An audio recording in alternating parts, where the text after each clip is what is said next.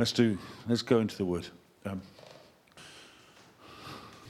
Jeremiah 17, verses 5 to 8.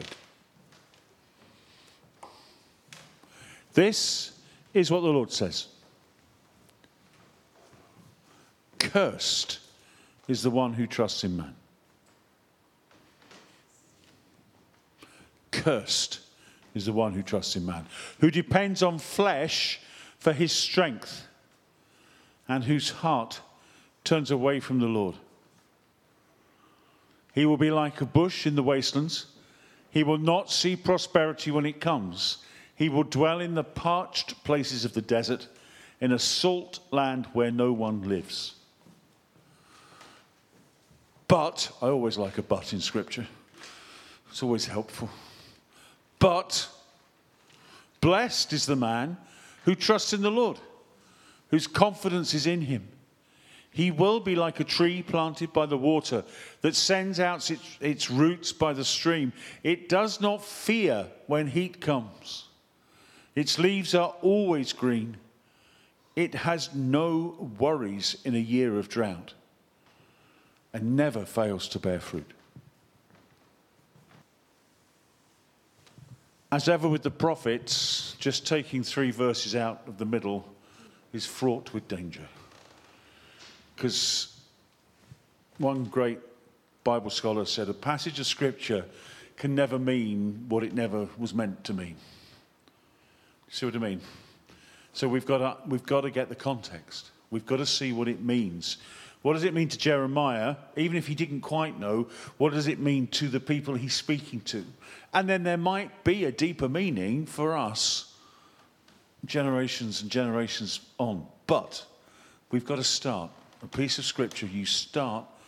What does it mean in the context?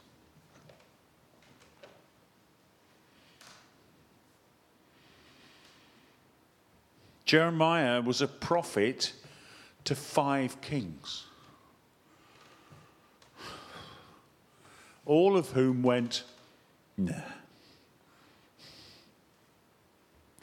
All of whom went, Jeremiah's lost it. He's off his trolley. I'm sure there were particular Hebrew phrases for that, but uh, they didn't treat him well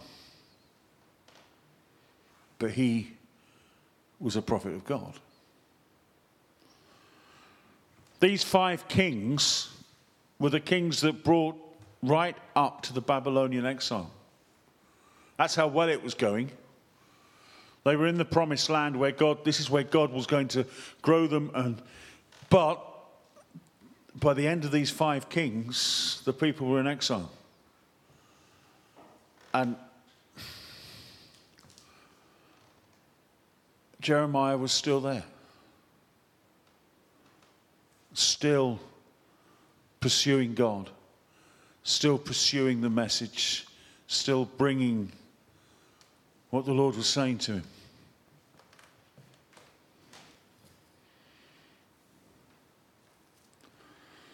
What the people feared more than anything was exile.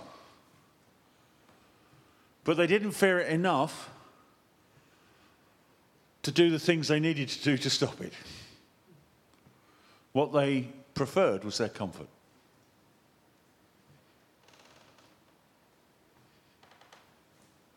Jeremiah watched the number of faithful people dwindle.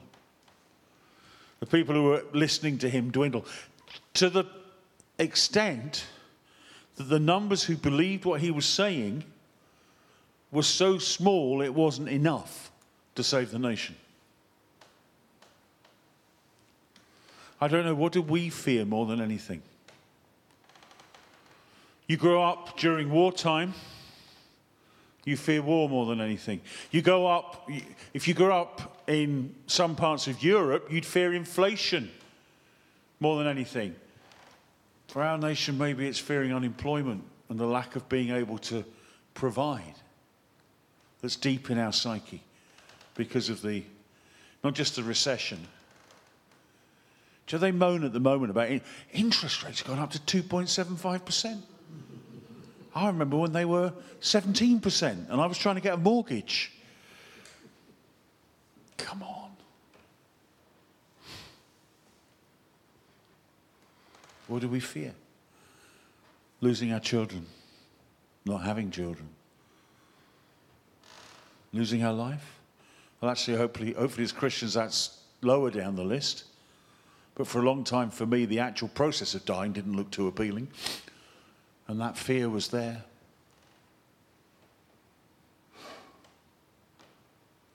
The people feared exile, but weren't willing basically to get off their spiritual backsides and do something about it. Well, with God's sovereign, if he, if he didn't want to send them, he, he could have just been nice to.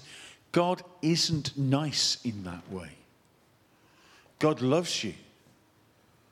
And he loves you so much, he disciplines you. And he loves you so much that sometimes we have to go through.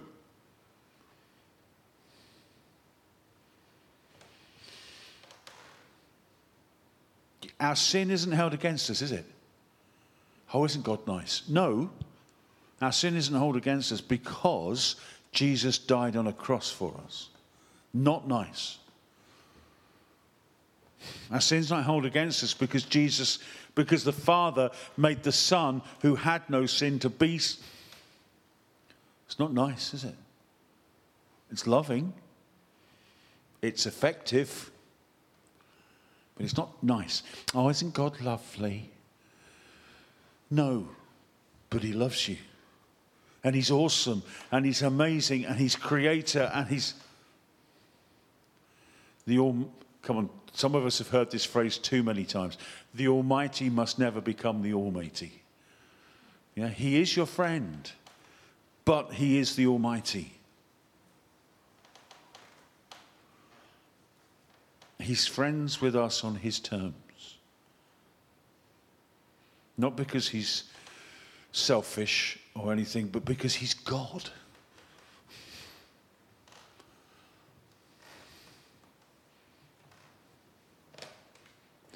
You see? Do you remember that? I, I don't know if you've seen. Um, I can't remember if it's Lord of the Rings or The Hobbit, where Bilbo is still holding on to the ring, and um, what's his name, Gandalf, who's lovely, who does fireworks for kids' parties and all that sort of stuff, turns and looks at him and just goes, Bilbo Baggins, and,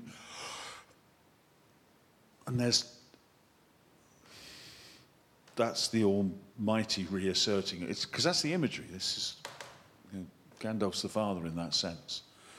And yeah. And Bilbo comes with the ring and goes, and he's shaking. When's the last time we shook before God?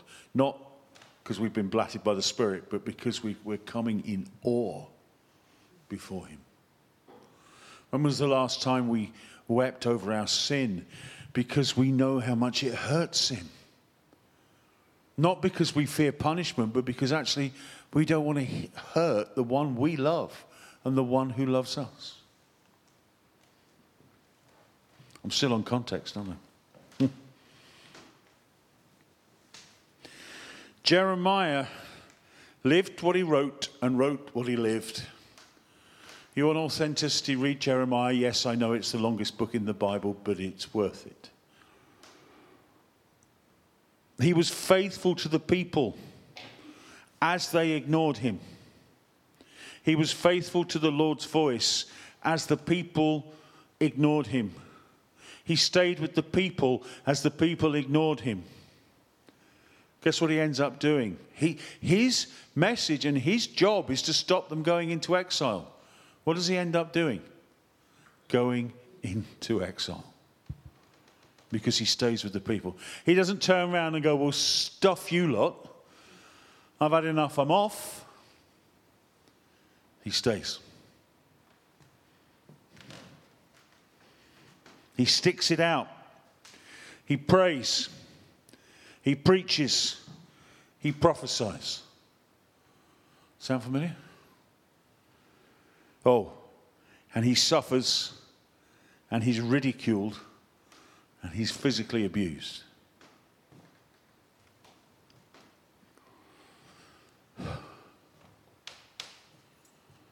I had to write an essay once on Jeremiah. How can Jeremiah be considered a successful prophet? Was the title of the essay. Because he has a message which nobody listens to, nobody acts on, and it doesn't come to pass. But how many chapters of the Bible has he got? Oh, by the way, you know that verse we like to um, quote a lot for God has plans to prosper you and not to harm you? Right in the middle of Jeremiah. In the middle of a prophet's life where the people are going, nah. You know, the people are not, are not, they're not being horrible. It's the authorities that are being horrible. The people are just being apathetic.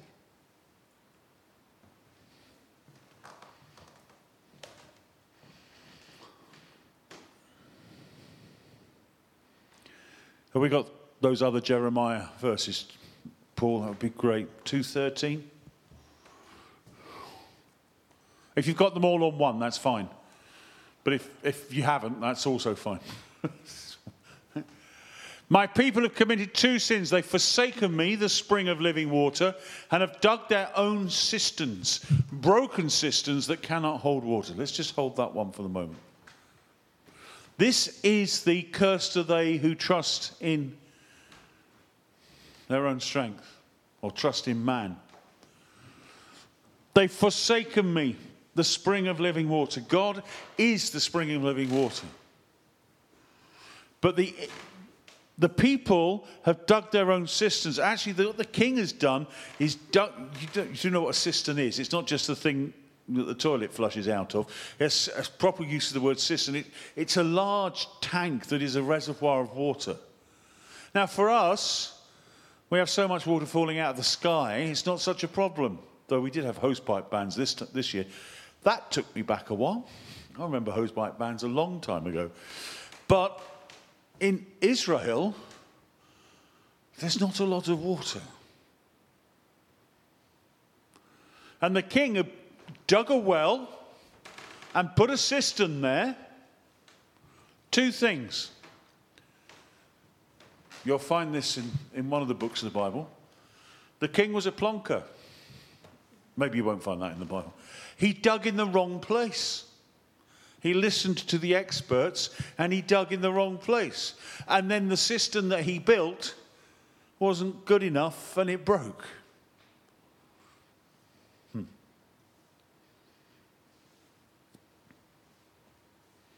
the human plans for our nation, the human plans for our national church, the human plans for our church, or the plans that people would have us use are digging in the wrong place and building something that's not good enough.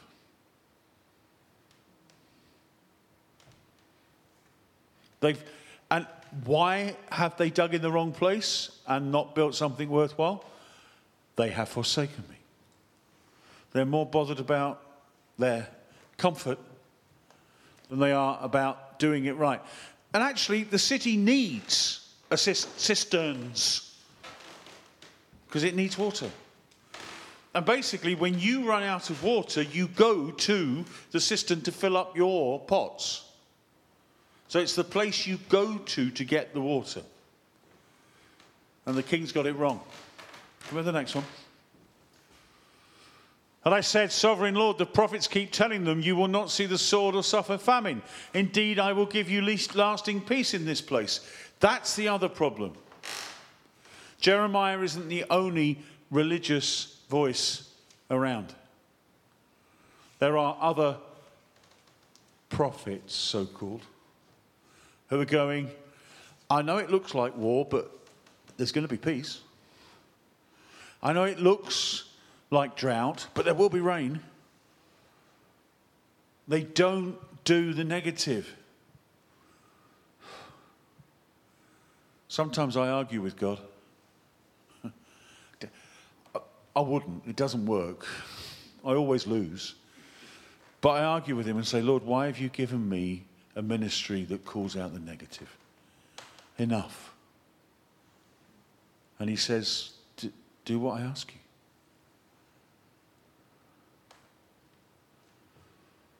Sorry, guys.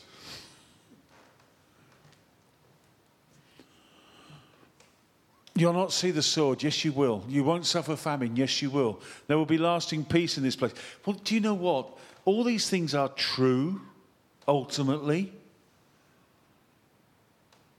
And Jeremiah's going, Oi, if you don't get your house in order, you're going to see the sword, there will be famine, and we'll be out of here. And they're going, Peace, peace.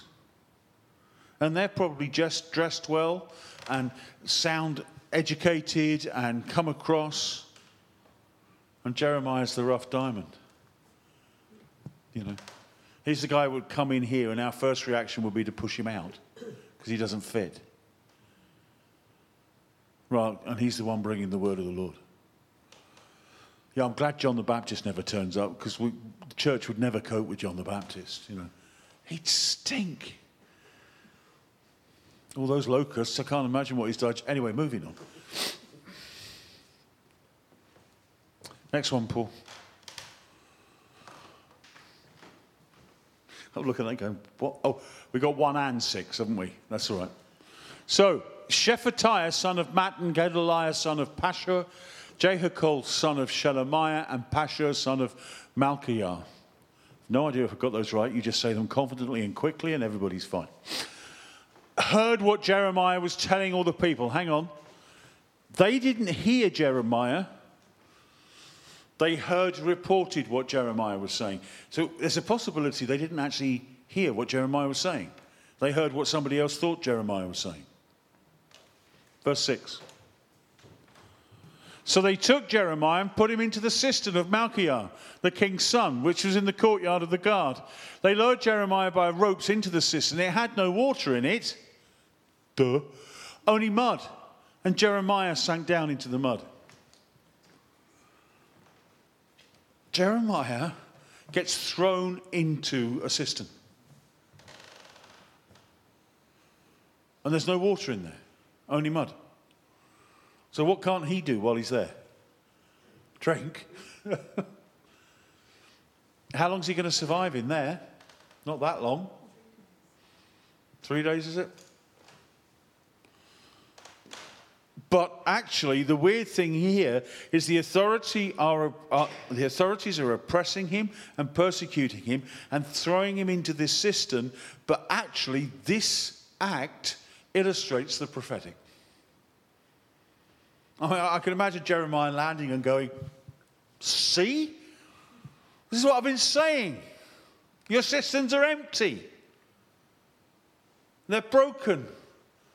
There's now but mud in them. Look, I'm up to my knees. When, I, when you go into mud like that, the thing that gets me is, oh, I'm always wondering what's in the mud. You know, it's like, oh, if, it, if you could tell me it was just mud and there, were no, there was nothing untoward in there, I'd be fine. But, you know. Jeremiah sits in a broken tank and it's. The, the guy's a lunatic. By every worldly measure, he's, he's just not, he's not the round shilling. He really isn't. And he doesn't scream and shout when he gets thrown in, he, he sits there. They can't get out because they need somebody to bring him out. Now, he does get brought out again and he ends up going um, into exile with them. But here's that act he's thrown into a broken cistern and it's dried up. These cisterns are supposed to be the reservoirs where to go when running dry. But they're badly built, badly placed, and there's disaster. There is always disaster when you rely on your own thinking. David thought to himself. We know that one. David inquired of the Lord. Oh, victory. David thought to himself, oh, heck, defeat. Oh, and just by the way, for a bit of extra context, politically, who are, supposed, who are Israel supposed to rely on for their protection? Obvious answer yes, God. So the king here, right at the end, has set up agreements with both Egypt and Babylon that they will be their, their protectors. He's made a public statement that they will be their protectors. The whole point of the nation of Israel was that they stood apart from all the other nations and said, Yahweh is God. Yahweh is Lord. Yahweh is our protector. Yahweh is our provider. Yahweh is everything to us, apart from when we need protection militarily. So we'll just ask the Egyptians and the Babylonians. The Egyptians and the Babylonians, those guys that had you in bondage Those guys that don't get a good press in the Old Testament, ever. And Israel are relying on them. Hmm. So, back to 17 if we can, Paul. Well, no, not if we can. Lovely. The outcome of relying on one's own understanding or relying on man is disaster.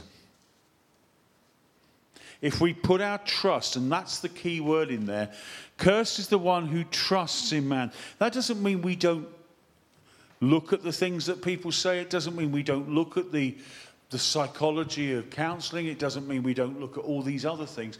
But we put our trust in the Lord. It's when we put our trust. Trust is more than belief, of course. I won't do it. I won't do it. I don't think I can catch any of you. But you know the thing, have you seen it done? Where you get somebody to stand on a, on there? Do you believe I would catch you if you jumped? Yes. Well, it's only trust, faith, when you jump.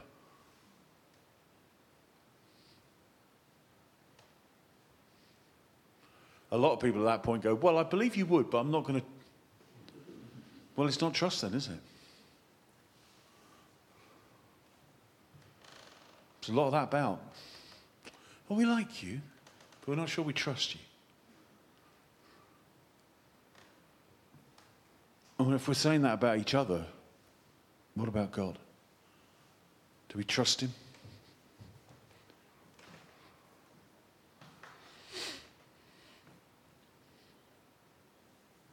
So eventually, what happens if we trust in man, our fleshly strength comes to the fore and our heart turns away from the Lord. I'm assuming nobody here wants to be in that position. I'm assuming we want our hearts to be set on the Lord so that we don't go into fleshly stuff, so we trust in Him and not in. It's going to hurt. It's going to go against the grain. It's going to be a struggle. And look at the bush. Apparently, this the word here for bush, I'm not a gardener. But it says in my commentaries, and it says in three different commentaries, so I'm assuming it's right, that this is a dwarf juniper. Do anybody know what that is? Yeah? Apparently it's a really straggly plant. It doesn't look like it's alive. And in fact, it's got a little bit of greenery on it and a little bit of bud budding on it, but it survives in the most arid conditions. But when the rains come, it doesn't change. It stays exactly as it is. It hasn't got an alternative state. It, it, only stays horrible looking, basically. Tatty. It looks tatty all the time. Thank you. There we go. Nice to have a guard person in the, in the room. Uh, but it, it, yeah, it looks scratty. It looks as if it's dying all the time. Whether it's in the um, desert or whether it's actually in a place where there's plenty of water, it, it doesn't change. So the one who trusts, trusts in his own strength will be like a juniper bush in the wastelands and will not see prosperity when it comes. So the Lord will want to bless and want to give then we don't get it. Because we've gone into survival mode. Basically, the dwarf juniper is the, the best surviving plant. It'll survive virtually anywhere. But the Lord doesn't want us to survive, He wants us to live. That's the point. He wants us to live. And do you know He wants us to live at the times when it looks the most hardest to live?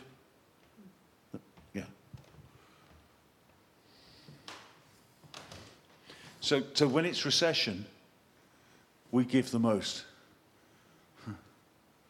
You know? It's hard. It's so counterintuitive.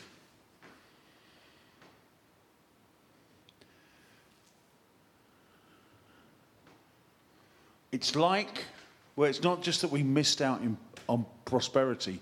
The, the, the uh, warning here is that we will dwell, or we will look as if we dwell, in the parched places permanently.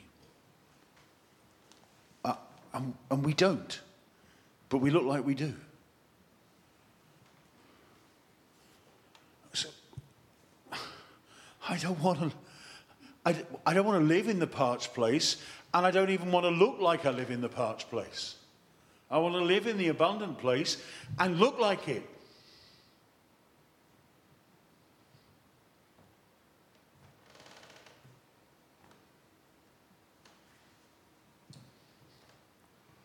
You know? So when we haven't got any money, that's the time to put the 20 quid on the plate this morning for, you know, um, mission partners, wherever we are. Kingdom partner, you, you know what I mean. It's, we, we just got to go against the prevailing wisdom. Is this a good time to be doing a million pound building project? No. Well, let's get on with it then. Is it a good time to reach out and see people come to faith? No. Well, let's get on with it then. Is, do you feel like God's going to heal? Anybody struggling physically over the last few weeks and months? Come on. Come on. Becky, you're the only one without. Oh, Alison. No, but you're struggling with those who are struggling. As a family, you're struggling. So is God going to heal? Doesn't feel like it, does it? Really doesn't feel like it. But yes, He will. We only need His healing when we need His healing. When we're well, we don't need His healing. The Lord said about the building project, You will be vindicated. Friend of mine said, Bless him. He said, Well, the problem with being vindicated is it's all got to go wrong first. Thanks, Tim. I love you too. But he's right. And it does feel like it's all gone wrong. And he's quite excited because he's saying, I can't wait to see the vindic- being vindicated. I go, Well, can you ask the Lord to hurry up? It's costing us more money. He said, Well, that's the point. What are you willing to give to it that looks like it's a waste? Shut up.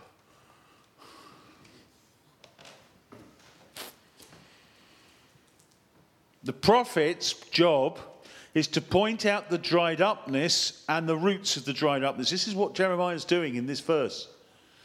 He's showing them what's wrong. And it's difficult. And it's even more difficult when we think the parched land is normal. Because the prophet's job is, and we're, the prophetic, we're a prophetic people, our job is not just to say, if you stay there, it'll be a problem, but actually, actually to turn around and say, the land is wrong.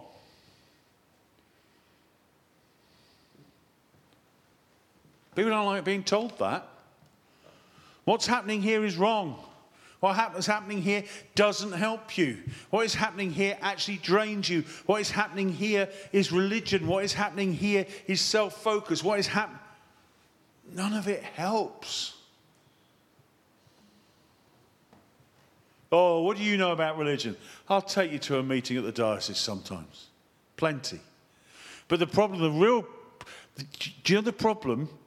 We, we have a problem with the religion over us because of the diocese. We have a problem because of the Church of England, England churchianity and all that stuff. But the main problem is the stuffing religion we can't see in ourselves. You can see the religion in a bishop and an archdeacon and all that stuff. You can see it. Pray for them because some of them don't want it.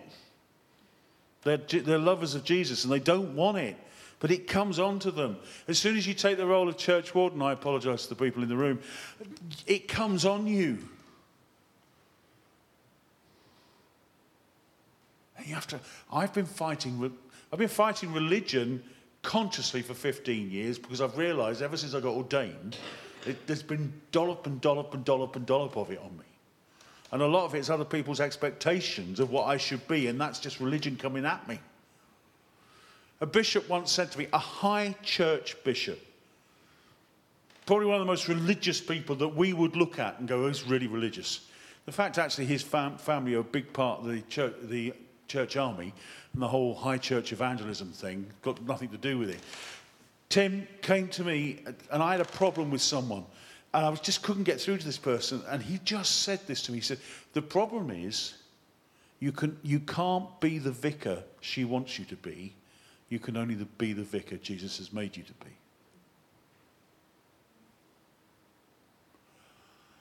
Ah. because I couldn't communicate to this person. And the only way I would have been able to communicate is if I had stopped being me. So I resolved then, when was that? Oh, flip, seven, 15 years ago, more, maybe nearly 20 years ago. I resolved that day to be me. This is all pre Jesus ministry and living in freedom and all that stuff. But I resolved that day to be me because a high church bishop told me the truth. The other side of his family make chocolates and toffees. His surname's Thornton. That's the family. That, that's the family behind the church army. That's the money originally that went into the church army. Did you know that? You worked for somebody who worked for the church army. To see, oh, yeah, exactly. So, did you know about the Thornton family thing? Yeah, yeah, yeah. Just because you work for somewhere doesn't. Sorry? Yeah. Yeah. So, he was my bishop in um, Sherborne in Dorset. Oh, but there you go. Nah. We've forgotten how to do abundance, though that is our design. What it is is an orphan and poverty spirit. We don't expect anything. And when we do get it, we don't get much. You know, I've told the story several times now on Living in Freedom about the orphans with Heidi Baker and either stealing the Coca Cola or not taking any of it. Well, one, you don't need to steal it from God. Two, you don't need to not take it from Him. You just go, go to the fridge, it's there. The, the abundance is there. And our expectation. When we've seen a number of really good things, haven't we? We've seen little bits of breakthrough, and we've seen a few people come to faith, and it's been wonderful. It's a flipping dribble compared to the onrush that the Lord wants to give us. But we go, yeah, isn't that good? Isn't that great? Now we don't have to do anything more. That's good. We can sit down. No. Now we get the dribble. Let's come on. Let's come on. Now's the time to go. Oh, the problem with you prophets is never good enough, is it? No, I'm not. No, I'm not saying that.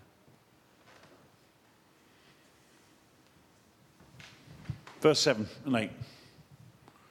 Next, there you go. But blessed is the one who trusts in the Lord, whose confidence is in Him. The trust the stepping into the right place, the with faithness. He will be like a tree planted by the water that sends out its roots by the stream. There's always water. You don't need a flipping cistern, there's always water. It's well rooted, there's green leaves, there's no worries, there's no fear. Not even when there's drought, there will still be life. Life may be difficult at the moment. Life may be hard financially, emotionally, relationally, whatever it is, but there will still be life. And that's a promise. And don't take my word for it, take the words for it. Are you planted by living water? Actually, Laurie. Wrong question.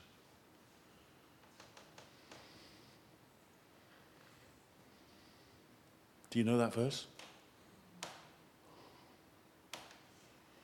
So it's not, are we planted by living water? It's do we recognize living water is planted in us? There's the New Testament flip. Oh, I've got to change it. I've got to. No. Recognize the water's near you in you. Guard your heart. For, for it, your heart, is the wellspring of life. Where does the Spirit dwell? In your heart, in your core. And if the Spirit is in your core, you can be courageous. That's where we get the word courageous from. It, it's from the French word coeur, which means heart. Courageous. We're heart filled. Actually, we're heart filled because our hearts are full. I'm full of the Lord. You're born again? Yeah? You're full of the Lord. Oh, but I need more. No, you don't. You just need to experience more. As we go into worship, we're back into worship. Maybe you've never come out. That's fine. just ask the Lord to show you what it means to have the wellspring of life in you. I'm not even going to suggest you break through into this for shoulders or hips or whatever it is. I'm not asking that you break through for breakthrough for somebody else. Just at the moment, be in that place. Lord, show me, show me what it means to have the wellspring of life in me. And then get ready to get wet. Do you know what I mean by that? Get ready to get wet. Let that work. I think so many of us, we're so worried about life and how we're going to get through and how we, we put the lid down on that wellspring and we wrestle with God. Jacob wrestled with God, and God needed to dislocate his hip to get him to listen. Now, I don't think, please pray for your leaders at the moment. I think nearly everybody is, is suffering with something physically quite bad, or at least it feels quite bad. All of us. If the Lord's dislocating our hips so that we get it right, bring it on. But if the enemy is trying to break us and is trying to stop us and move us away, I don't want it.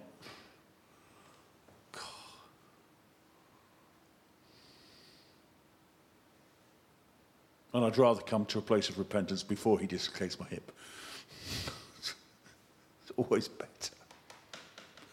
Ask the Lord to show you where, what, it, what that image is like in you, and ask, and ask the Lord just to help you take your hand off it, help you let it release in you. And release the joy, release the tears, release the peace, release the whatever it is, the patience.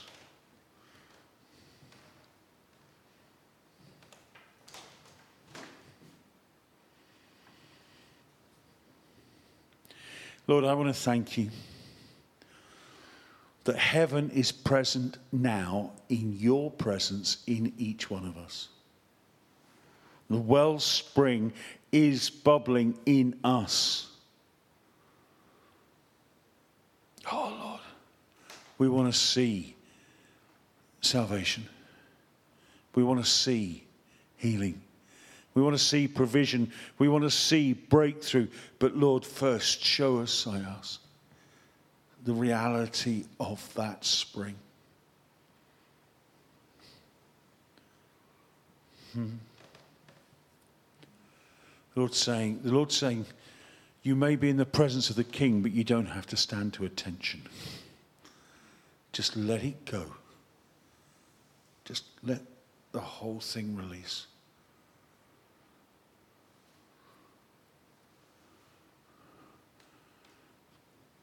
before Chris came tonight, his grandson was asleep in his arms. And Chris said to me just now, I hope you're all right with this, Chris. Chris said to me just now, Do you know that was as much for me as it was for Zeke? When we lie in the Father's arms, we minister to him. And he gets joy from that. as much as it's a good thing for us. Come, Holy Spirit. Show us now. Show us, Lord.